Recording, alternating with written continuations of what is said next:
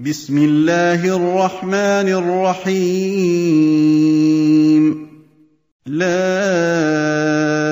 أقسم بهذا البلد. لا أقسم بهذا البلد. لا هذه للاستفتاح لاستفتاح الكلام وتوكيد الكلام وليست نافية لأن المراد إثبات القسم.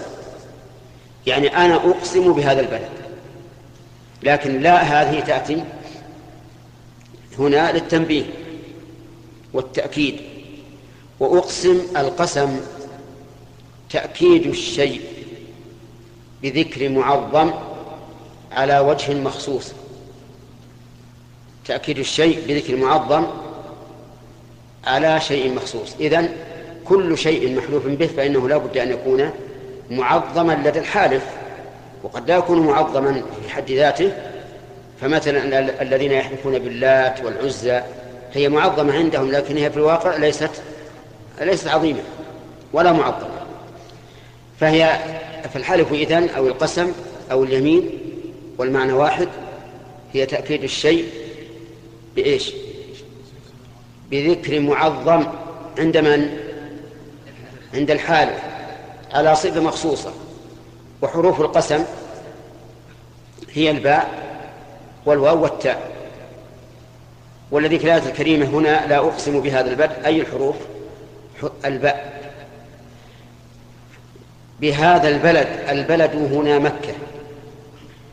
وأقسم الله بها لشرفها وعظمها. فهي أعظم بقاع الأرض حرمة وأحب بقاع الأرض إلى الله عز وجل.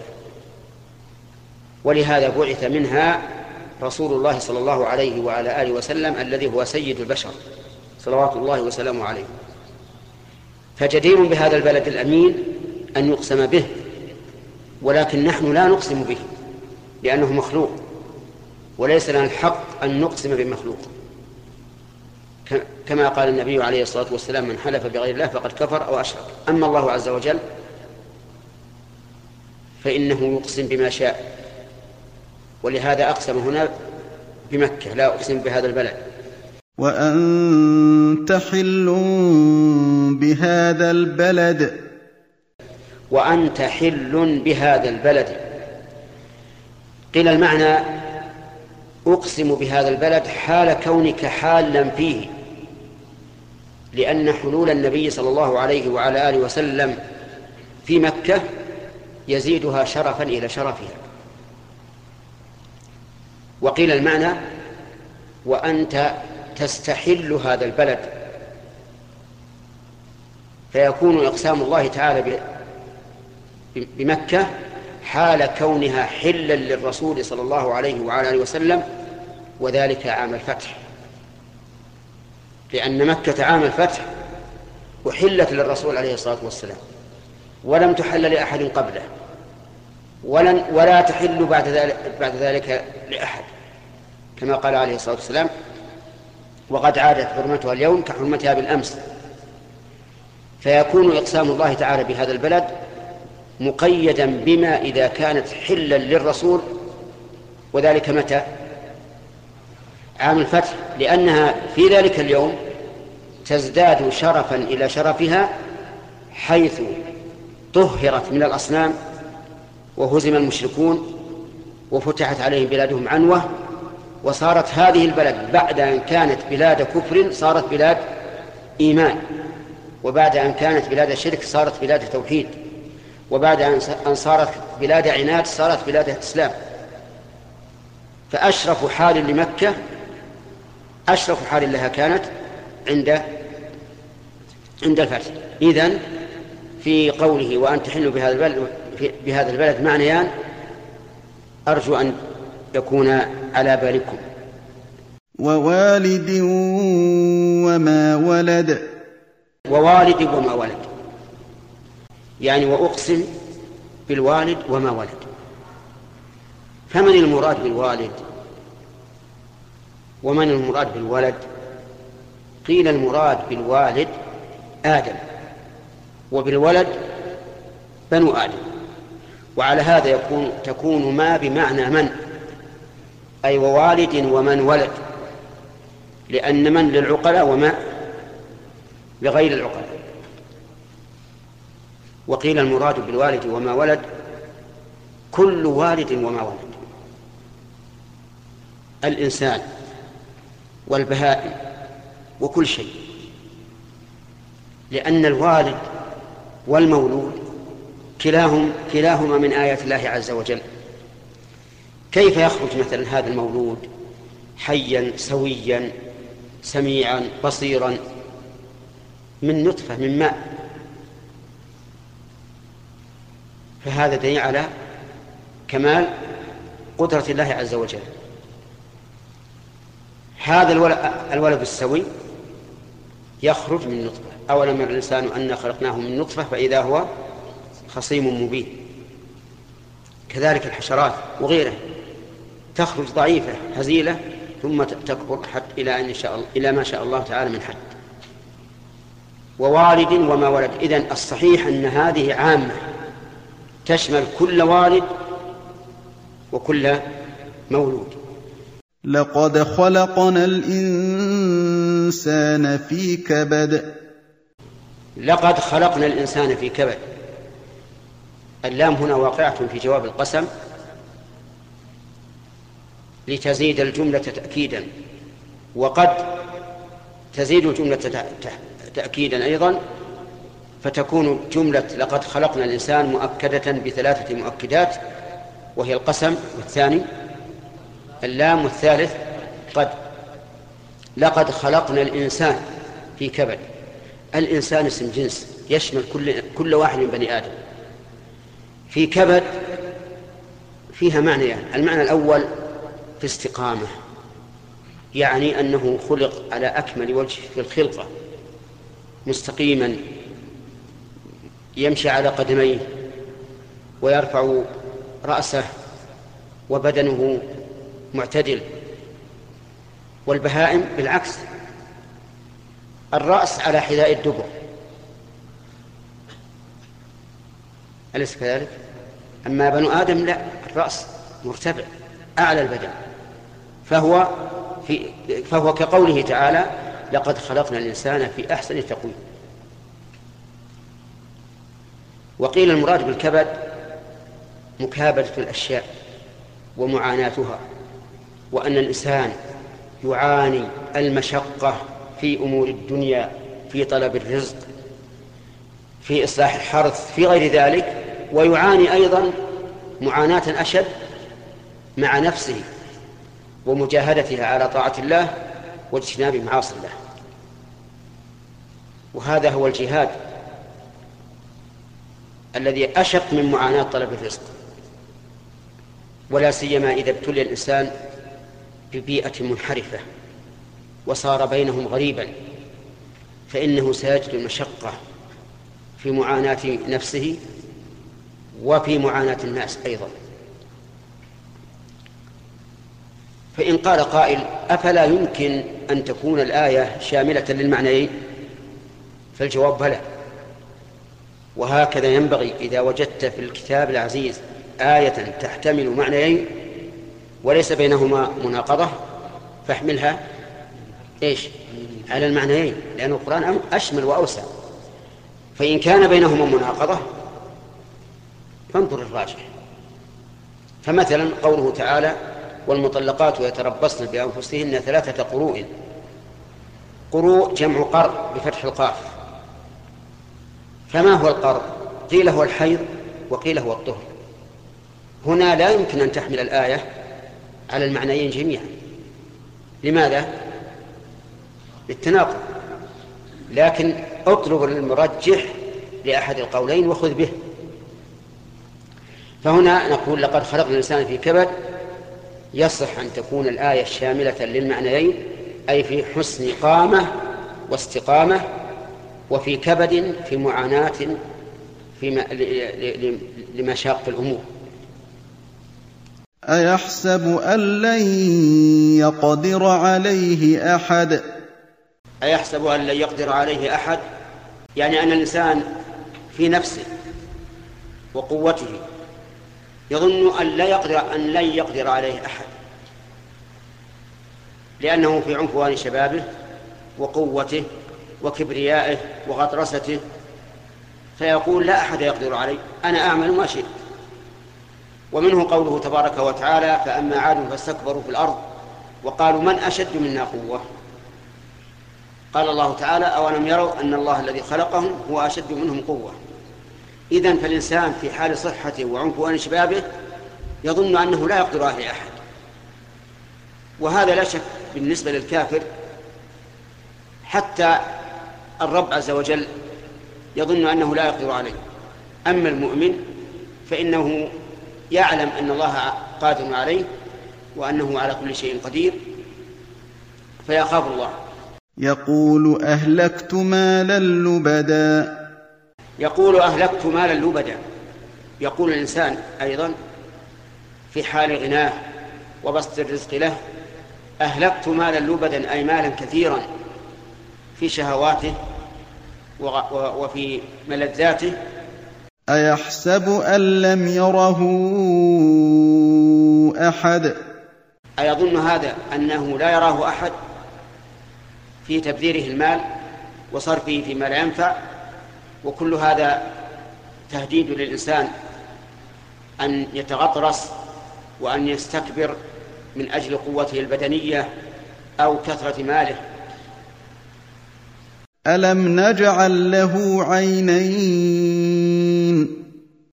ألم نجعل له عينين يعني يبصر بهما ويرى فيهما. وهذه العينان تؤدي إلى القلب ما نظر إليه الإنسان. إن نظر نظرة محرمة كان آثما وإن نظر نظرا يقربه إلى الله كان غانما. وإن نظر إلى ما يباح له فإنه لا يحمد ولا يذم ما لم يكن هذا النظر مفضيا إلى محظور شرعي فيكون آثما بهذا النظر. ولسانا وشفتين. ولسانا وشفتين. لسانا ينطق به وشفتين يضبط بهما النطق. وهذه من نعم الله العظيمة. لأنه بهذا اللسان والشفتين يستطيع أن يعبر عما في نفسه. ولولا هذا ما استطاع. لو كان لا يتكلم فكيف يؤدي ما في قلبه؟ كيف يعلم الناس بما في نفسه؟ اللهم إلا بإشارة تتعب يتعب هو أي المشير ويتعب المشار الذي أشير له. ولكن من نعمة الله أن جعل له لسانا ناطقا وشفتين يضبط بهما النطق. وهذا من نعمة الله. وهو أيضا من عجائب قدرته. من أين يأتي النطق؟ من هوى يكون من الرئة. يخرج من مخارج معينة. إن مر بشيء صار حرفا وإن مر بشيء آخر صار حرفا آخر وهو هواء واحد من مخرج واحد لكن يمر بشعيرات دقيقة في الحلق وفي الشفتين وفي اللثة. هذه الشعرات تكون الحروف. فتجد مثلا الباء والشين كلها بهواء يندفع من الرئة ومع ذلك تختلف باختلاف ما تمر عليه في هذا الفم ومخارج الحروف المعروفة. هذا من تمام قدرة الله عز وجل. وهديناه النجدين هديناه أي بينا له طريق الخير وطريق الشر. هذا قول. القول الثاني هديناه النجدين دللناه على ما به غذاؤه وهو الثديان. فإنهما نجدان لارتفاعهما فوق الصدر فهداه الله تعالى وهو رضيع لا يعرف من حين أن يخرج وتضع أمه يطلب الثدي. من الذي أعلمه؟ الله عز وجل. فبين الله عز وجل منته على على هذا الإنسان من حين أن يخرج يهتدي إلى النجدين. وفي بطن أمه يتغذى عن طريق السرة. لأنه لا يستطيع أن أن يتغذى من غير هذا. لو تغذى عن طريق الفم لاحتاج إلى بول وغائط وكيف ذلك؟ لكنه عن طريق السرة يأتيه الدم من دم أمه وينتشر في عروقه حتى يحيا إلى أن يأذن الله تعالى بإخراجه. فلاقتحم العقبة. فلاقتحم أي الإنسان الذي كان يقول أهلكت مال لبدا فلا اقتحم العقبة يعني هلا اقتحم العقبة والاقتحام هو التجاوز بمشقة. تجاوز الشيء بمشقة يسمى اقتحاما والعقبة هي الطريق في الجبل الوعر. ولا شك أن اقتحام هذه العقبة لا شك أنه صعب. شاق على النفوس لا يتجاوزه أو لا يقوم به إلا من كان عنده نية صادقة في تجاوز هذه العقبة. وما أدراك ما العقبة؟ وما أدراك ما العقبة؟ هذا الاستفهام للتشويق والتفخيم أيضا. يعني ما الذي أعلمك شأن هذه العقبة؟ التي قال الله عنها فلا اقتحم العقبة. بينها الله بقوله فك رقبة أو إطعام في يوم ذي مسقبة يتيما ذا مقربة أو مسكينا ذا متربة ثم كان من الذين آمنوا إلى آخره. فك رقبة. فقوله فك رقبة هي خبر لمبتدا محذوف والتقدير هي فك رقبة. وفك الرقبة له معنيان. يعني. المعنى الأول فكها من الرق بحيث يعتق الإنسان العبيد المملوكين سواء كانوا في ملكه فيعتقهم أو كانوا في ملك غيره فيشتريهم ويعتقهم. هذه هذا نوع النوع الثاني فك رقبة من الأسر فإن فكاك الأسير من أفضل الأعمال إلى الله عز وجل. والأسير ربما لا يفكه العدو إلا بفدية مالية وربما تكون هذه الفدية فدية باهظة كثيرة. لا يقتحمها إلا من كان عنده إيمان بالله عز وجل بأن يخلف عليه ما أنفق وأن يثيبه على ما تصدق. فصار فك الرقبة له معنى المعنى الأول فك الرقبة من الرق بحيث يحررها. إن كانت في ملكه ففي ملكه وإلا اشتراها وحررها. والثاني فك الرقبة من الأسر أو إطعام في يوم ذي مسغبة. أو هذا هذه للتنويع. يعني و وإما إطعام في يوم ذي مسغبة أي ذي مجاعة شديدة. لأن الناس قد يصابون بالمجاعة الشديدة إما لقلة الحاصل من الثمار والزروع وإما لأمراض في أجسامهم يأكل الإنسان ولا يشبع. وهذا قد وقع فيما نسمع عنه وقع في البلاد النجدية وربما في غيرها أيضا أن الناس يأكلون ولا يشبعون. يأكل واحد مأكل العشرة ولا يشبع ويموتون من الجوع في الأسواق. يتساقطون في الأسواق من الجوع. هذه من المساقط. أو قلة المحصول. بحيث لا تثمر الأشجار ولا تنبت الزروع فيقل الحاصل وتحصل المسغبة ويموت الناس جوعا وربما يهاجرون عن بلادهم. هذه إطعام في يوم ذي مسغبة. يتيما ذا مقربة. يتيما ذا مقربة. أو مسكينا ذا متربة يتيما اليتيم هو من مات أبوه قبل أن يبلغ سواء كان ذكرا أم أنثى.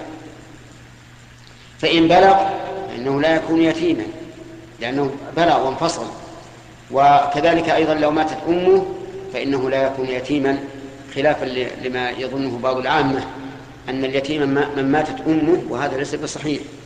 اليتيم من مات أبوه لأنه إذا مات أبوه لم يكن له كاسب من الخلق يكسب عليه. وقوله ذا مقربة أي ذا قرابة من الإنسان لأنه إذا كان يتيما كان له حظ من الإكرام والصدقات وإذا كان قريبا ازداد حظه من ذلك لأنه يكون واجب الصلة.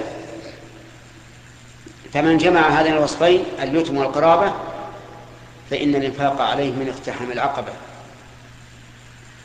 إذا كان ذلك في يوم أسغبه أو مسكينا ذا متربة. أو مسكينا ذا متربة. يعني أو إطعام أو إطعام في يوم ذي مسغبة مسكينا ذا متربة. المسكين هو الذي لا يجد قوته ولا قوت عياله. والمتربة مكان التراب. والمعنى أنه يتيم أنه مسكين ليس بيديه شيء ليس بيديه تعالى أنه مسكين ليس بيديه شيء إلا التراب. ومعلوم أنه إذا قيل عن الرجل ليس عنده إلا التراب فالمعنى أنه فقير جدا. ليس عنده طعام وليس عنده كساء وليس عنده أمال فهو مسكين ذو متربة. ثم كان من الذين آمنوا وتواصوا بالصبر وتواصوا بالمرحمة. ثم كان من الذين آمنوا وعملوا الصالحات وتواصوا بالصبر وتواصوا بالمرحمة. ثم كان يعني هم ثم هو بعد ذلك ليس محسنا على اليتامى وعلى المساكين بل هو ذو إيمان بالله. ثم كان من الذين آمنوا وتواصوا بالصبر وتواصوا بالمرحمة. الذين آمنوا بمن؟ آمنوا بكل ما يجب الإيمان به. وقد بين الرسول صلى الله عليه وعلى آله وسلم من من الذي يجب الإيمان به. فقال حين سأله جبريل عن الإيمان الإيمان أن تؤمن بالله وملائكته وكتبه ورسله واليوم الآخر والقدر خيره وشره. وقوله جل وعلا وعملوا الصالحات أي عملوا الأعمال الصالحات. والأعمال الصالحات هي كل عمل يقرب إلى الله عز وجل وهو مبني على الإخلاص والمتابعة لرسول الله صلى الله عليه وعلى آله وسلم. فلا يكون العمل عملا صالحا إلا بنية ومتابعة. بنية بأن يكون العمل خالصا لله ومتابعة أي بأن يكون العمل على وفق شريعة الله سبحانه وتعالى. فلو أن الإنسان عمل عملا مخلصا فيه غاية الإخلاص لكنه على خلاف هدي الرسول عليه الصلاة والسلام لم يقبل منه وذلك لعدم الاتباع. ولهذا قال النبي عليه الصلاة والسلام إياكم ومحدثات الأمور فإن كل محدثة بدعة وكل بدعة ضلالة. وكذلك لو كان العمل على وفق الشريعة ظاهرا لكن فيه رياء فإنه لا يقبل ولا يكون عملا صالحا. لقول النبي لقول الله تبارك وتعالى في الحديث القدسي أنا أغنى الشركاء عن الشرك من عمل عملا أشرك فيه معي غيري تركته وشركه. وقوله وتواصوا بالصبر أي أي أوصى بعضهم بعضا بالصبر. والصبر ثلاثة, ثلاثة أنواع صبر على طاعة الله وصبر عن معصية الله وصبر على أقدار الله المؤلمة فهم صابرون متواصون بالصبر. وأي هذه الأنواع أفضل؟ الأفضل الصبر على طاعة الله. ثم الصبر عن معصية الله. ثم الصبر على أقدار الله المؤلمة. وقد جمع وقد اجتمعت هذه الأنواع الثلاثة اجتمعت في, في الرسل عليهم الصلاة والسلام وأتباعهم فها هو الرسول عليه الصلاة والسلام صابر على طاعة الله يجاهد في سبيل الله ويدعو إلى الله ويؤذى ويعتدى عليه بالضرب حتى هم المشركون بقتله وهو مع ذلك صابر محتسب هو أيضا صابر عن معصية الله. لا يمكن أن يغدر بأحد ولا أن يكذب أحدا ولا أن يكون أحدا. وهو أيضا متق لله تعالى بقدر ما يستطيع. كذلك صابر على طاعة الله. كم أوذي في الله عز وجل من أجل طاعته؟ أليس أليست قريش قد آذوه حتى إذا رأوه ساجدا تحت الكعبة أمروا من يأتي بسلا ناقة فيضعه على ظهره وهو ساجد عليه الصلاة والسلام. وهو صابر في ذلك كله. يوسف عليه الصلاة والسلام صبر. صبر على أقدار الله فقد ألقي في البئر في غيابة الجب وأوذي في الله بالسجن ومع ذلك هو صابر محتسب لا لم يتضجر ولم ينكر ما ما وقع به. وقوله تواصوا بالصبر وتواصوا بالمرحمة أي أوصى بعضهم بعضا أن يرحم الآخر. أوصى بعضهم بعضا أن يرحم الآخر. والرحمة رحمة الله عز وجل أعني رحمة الإنسان للمخلوقات تكون في البهائم وتكون في الناطق. فهو يرحم